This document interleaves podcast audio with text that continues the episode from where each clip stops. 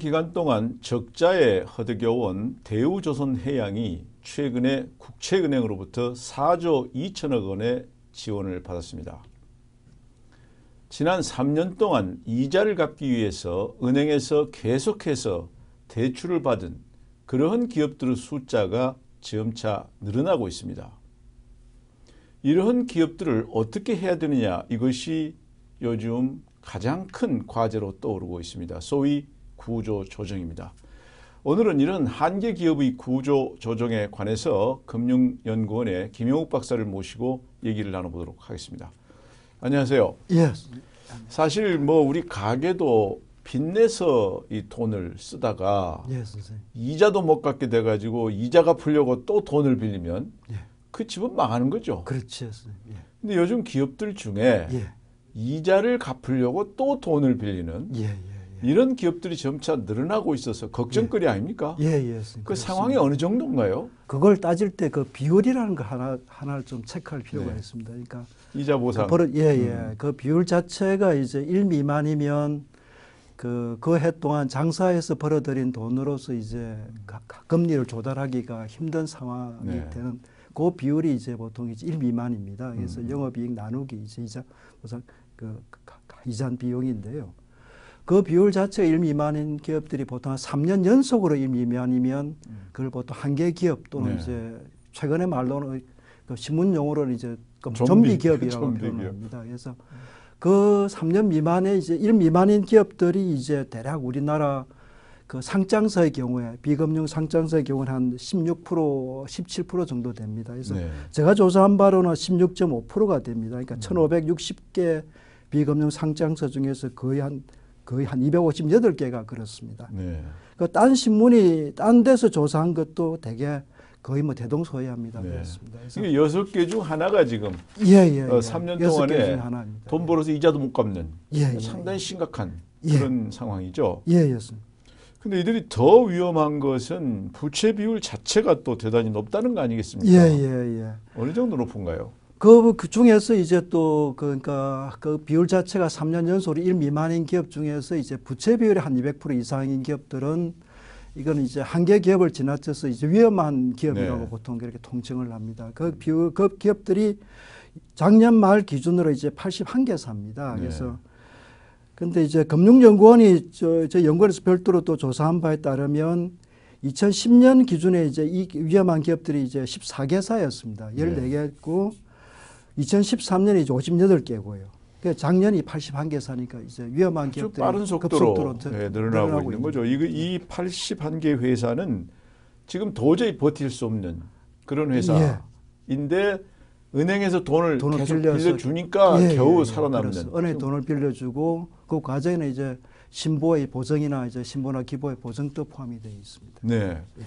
근데 이제 이런 기업들이 결국은 은행에서 돈을 예, 어, 영업하기 위한 돈을 빌려주는 게 아니라 예. 이자를 갚을 돈을 빌려주는 걸 가지고 또 이자를 갚아서 예, 예, 예. 계속 악화 예, 아. 되는 건데 예.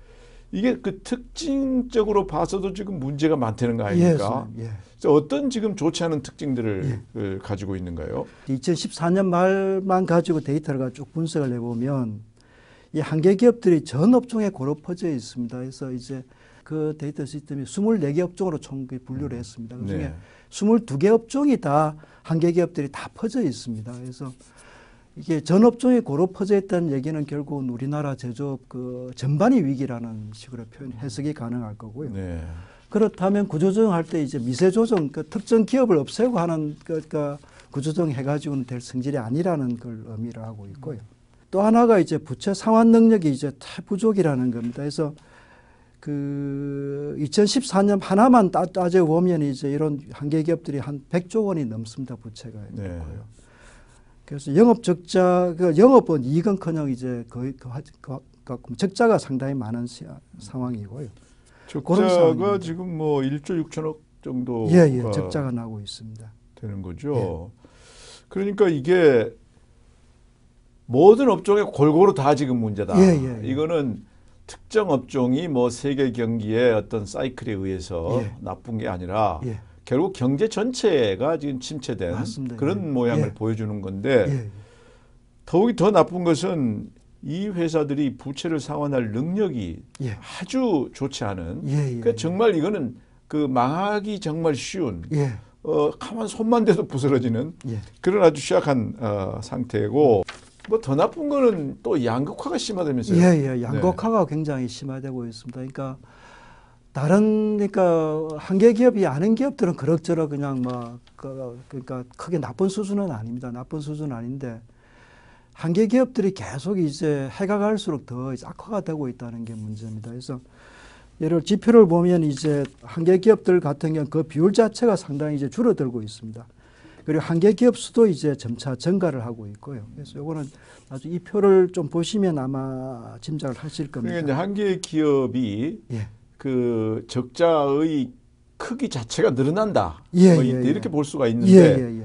그런 기업들의 숫자도 더 늘고, 늘어나고 있다. 예, 예. 요거는 상장사만 놓고 보지 않고 전체 이제 한국은행이 조사한 비금융 전 법인을 가지고 그러니까 비금융 저- 전체 비- 기업 수를 가지고 따져도 그 비율 자체는 마찬가지입니다. 그러니까 거의 32%. 예, 32% 정도. 그건 결국은 이 3분의 1인데 예, 이게 기업의 3분의 1이 이자를 갚기 위해서 은행에서 돈 빌려야 된다. 예, 예, 예. 그런데 이런 숫자가 빨리 늘어나고 있고 그것도 계속 아, 가- 증가를 하고 네, 있습니다. 예, 예. 숫자도. 늘고 있고 예. 이 기업들이 갚을 그 능력 예, 이걸 나타내는 그 수치가 더 악화되고 있다. 그 예. 일로부터 점점 더 밑으로 내려가고 있는 맞습니다. 그런 예, 예. 심각한 상황 예, 스- 그 아닙니까? 예, 그런데 이제 이게 참 궁금한 것은 이자가 지금 낮잖아요. 예, 그리고 그동안에 이자를 계속 인하했지 않습니까? 예, 맞습니다. 그런데도 이 이자 보상 비율 예, 이게 더 나빠지는 거는 예, 예, 예. 이거 어떻게 봐야 되죠?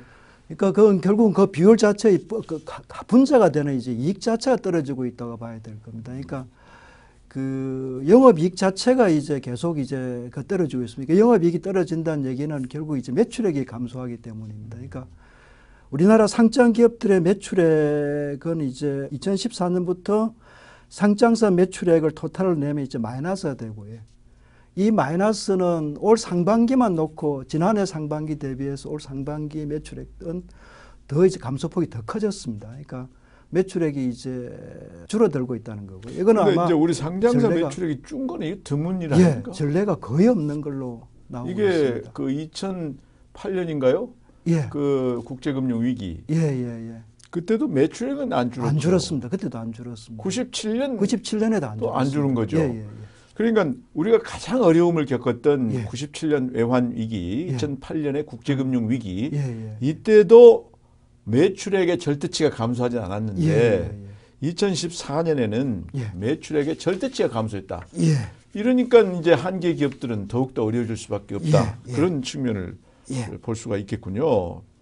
또 다른 지표로 봐도 한국은행이 최근에 발표한 것 따르면 한국은행이 이제 거의 비금융 기업을 이제 한, 전부 네. 다 조사했습니다. 그러니까 거의, 거의 뭐 전수 조사를 했는데 그 기업체 수가 한 53만 개 정도 됩니다. 근데 그 기업들이 지난해 매출액 그, 그 중에서 이제 제조업만 놓고 봤을 때 그게 마이너스 1.6%입니다. 그래서 이거는 이제 한국은행 발표에 따르면 이렇게 줄어든 거는 이제 사상 최초라고 한국은행이 발표를 했습니다. 그러니까 이게 참 이 제조업의 위기다. 예. 이 말이 우리가 예. 실감이 여기서 나는데요. 예. 제조업의 부가가치 자체도 또 어, 예, 2014 줄어들고 있습니다. 예. 거네요. 그러니까 절대 매출도 줄고 부가치도 줄고 예, 그 중에 이제 특히 어려운 기업들 예. 이자도 못 갚는 기업들의 숫자는 계속 늘어나고 늘어나고. 예. 근데 그 재무 구조를 보면은 도저히 예. 이 갚을 능력이 없는 없는 상황. 그게 더 심화되고 그렇습니다. 그게 이제 거의 3분의 1, 음. 이 기업들의 우리가 이 생각하는 기업들의 3분의 1 정도가 이렇다. 예. 이거 참 심각한 건데. 근데 문제는 이런 기업들은 정리해야 되는 거 아니에요? 예, 선생님. 우리가 저수지에서 물이 흘러 나오는데 예, 예, 예. 이 물이 벼가 잘 자랄 수 있는 논으로 예, 예. 들어가야 그 그렇습니다. 벼가 잘 자라서 수확량이 많아지는데 예. 돌이 쫙 깔려서 예. 도저히 여기서는 벼가 안 자라는 쪽으로 물이 많이 가면 예.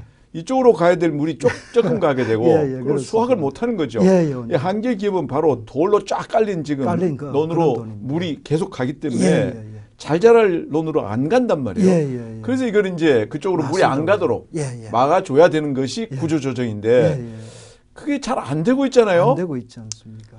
왜 안 됩니까? 우선 어, 여러 가지 측면이 있을 텐데 제일 이제 우리가 얼- 얼른 생각나는 게 이 정치권 예. 그리고 정부인데. 이 사람들이 이제 잘해주면 좋겠는데 예. 왜이 사람들이 이렇게 잘못하고 그 동안에 어떻게 했죠 이거?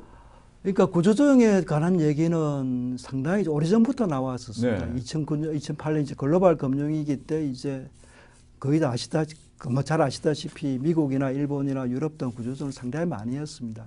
미국 같은 경우는 이제 그뭐 GM 같은 경우가 그뭐 대표적인 예입니다.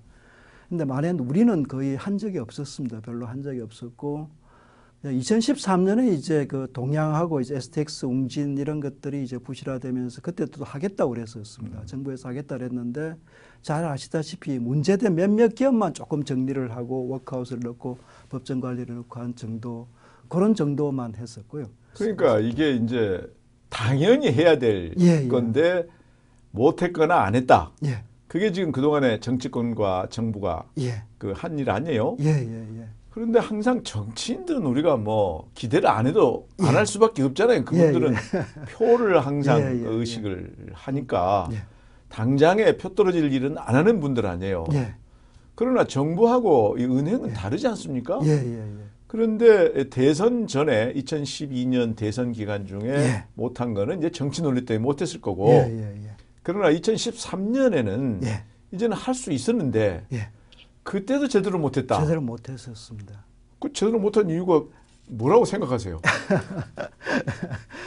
그거는 아무래도 저기 결국은 정부 입장에서 봤을 때는 그게 고용 문제라든지 경제에 미칠 영향들이 굉장히 크기 때문일 겁니다. 그래서 정부가 생각하고 있는 구조조정 같은 경우는 아무래도 주로 살리는 쪽으로 많이 경도가 되어 있습니다. 그래서 그러니까 지금 보면 이제 자율 협약을 하고 워크아웃을 하고 법정 관리를 하고 그다음 청산하는 게 구조조정의 이제 수순이지 않습니까? 그동안 우리 정부의 사례를 쭉 보면 어쩔 수 없이 구조조정 하기 전까지는 가급적이면 끌고 가는 그러니까 그게 이제 끌고 가는 이제 그 3년 이상 예, 이자도 못 갚으면 예, 그건 정리해야 예, 이게 정상인데 예. 정부 측 소위 정통 관료 예, 어들의 이제 많은 분들은 예, 그러면 당장에 고용 문제도 생기고 예. 또이 경기가 좀 타격을 받지 않느냐. 예, 그러니까 예, 당장의 고통 예. 이걸 어, 좀 곤란하게 예, 생각한다. 예, 예, 그리고 그건 경우에 따라서는 이제 또 보고할 때 예, 이게 숫자가 좀 나쁘게 나오면 예, 예. 이제 또 문책도 받을 수 있고 받을 수 그러니까 적당히 이게 예, 넘어간다. 예, 이러기 때문에 길게 보면은 경제는 망가지는 거고 예. 당장에는 마치 괜찮은 것처럼 예, 이게 호도가 되는 예. 그런 거 아니겠어요? 정부가 그렇게 생각하는 데는 정부 자체의 문제도 있고요.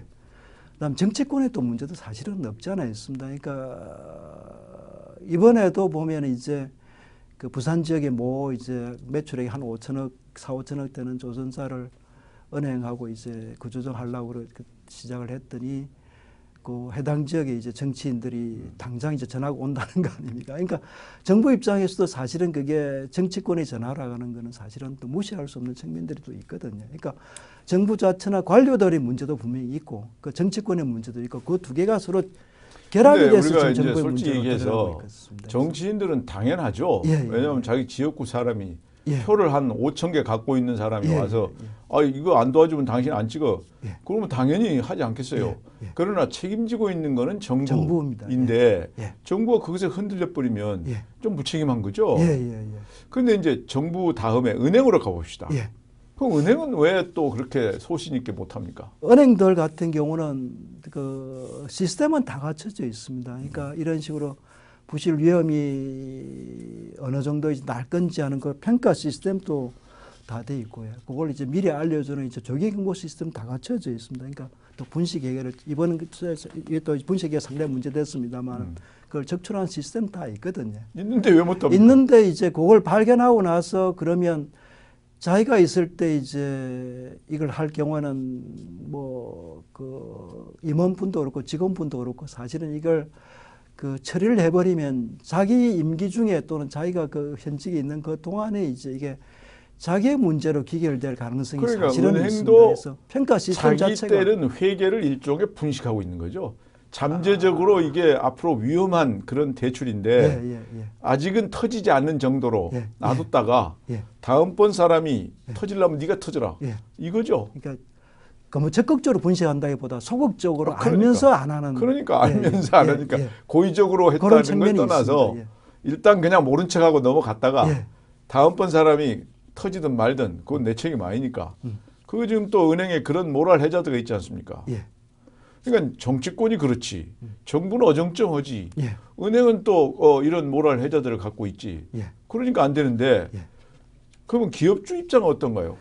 기업주 입장에서는 그동안 이제 자기 책임 하에서 자기가 자율적으로 경영을 해왔는데 기업 구조조정 시스템에 들어가 버리면 이제 자기가 자율적으로 하지를 못하지 않습니다. 다 타율에 이제 의존을 많이 해야 되기 때문에. 그러니까 기업 입장에서는 가급적 안 하려고 하는 경향이 많고요.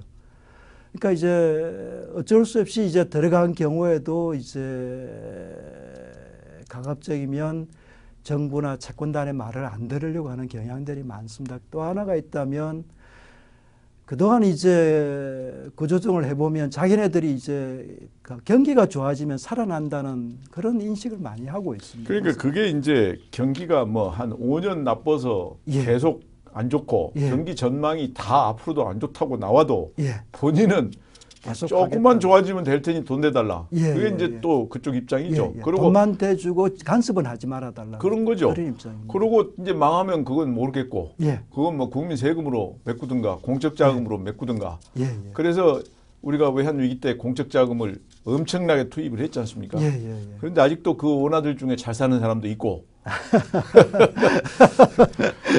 그런데 그럼 앞으로 계속 이렇게 가면 안 되잖아요. 예, 선생님. 뭔가 해야 되잖아요. 예. 지금 정부도 뭐 일단 폼은 잡고 있는데 예, 예, 예. 폼은 잡고 있는데 별로 사람들이 안 믿어서 탈인데 예. 이게 잘 되게 하려면 어떻게 해야 됩니까? 기업 구조장에 물론 두 가지 측면이 있습니다. 하나는 그, 그 골마 부분, 가- 골마 부분에 이제 터뜨리는 게 하나가 있고요.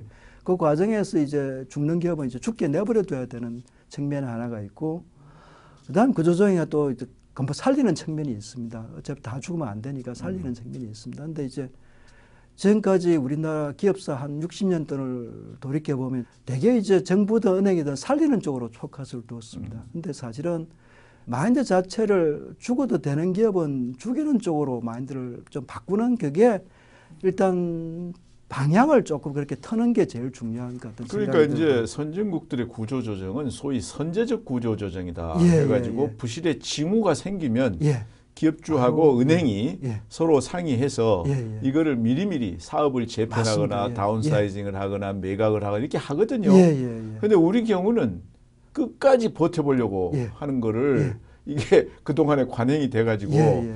그러나 바람직한 거는 선제적 구조 조정이다. 예. 네, 그렇게 얘기가 되고 있는데 예. 우리는 지금부터라도 그렇게 되는 방향으로. 예, 예, 예, 예. 나가야 되지 예, 않겠습니까? 예, 예.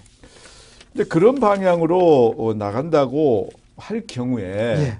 앞으로 이제 이러 이러한 것들이 좀더 어, 우리가 해결해야 될 과제다. 그런 게 몇 가지 있을 텐데요. 예. 그 말씀을 좀 해주시죠. 앞으로 아마 이 문제를 지금 처리하고 하지 않으면 앞으로는 더더욱 더 골마질 겁니다. 왜냐하면 아까도 봤지만 이제 지금 우리가 겪고 있는 문제가 매출액이 감소하기 때문에 생기는 문제입니다. 그런데 앞으로도 이제 글로벌리 이제 저성장이 상당히 이제 전망이. 되고 있지 예, 예. 않습니까? 그 상황에서 우리나라 기업들이 구실이 심해질 거라는 전망을 해볼 수 있는 거고요. 그러니까 선제적 구조조정 차원에서 이제 지금이라도 빨리빨리 서두르는 게 제일 좋다 라는 게 제일, 그게 제일 먼저 해야 될것 지금 같습니다. 현재 우리 모든 에, 예. 경제 그 전문가들이 예. 전 세계가 과잉 설비 예, 예, 시설이고 예.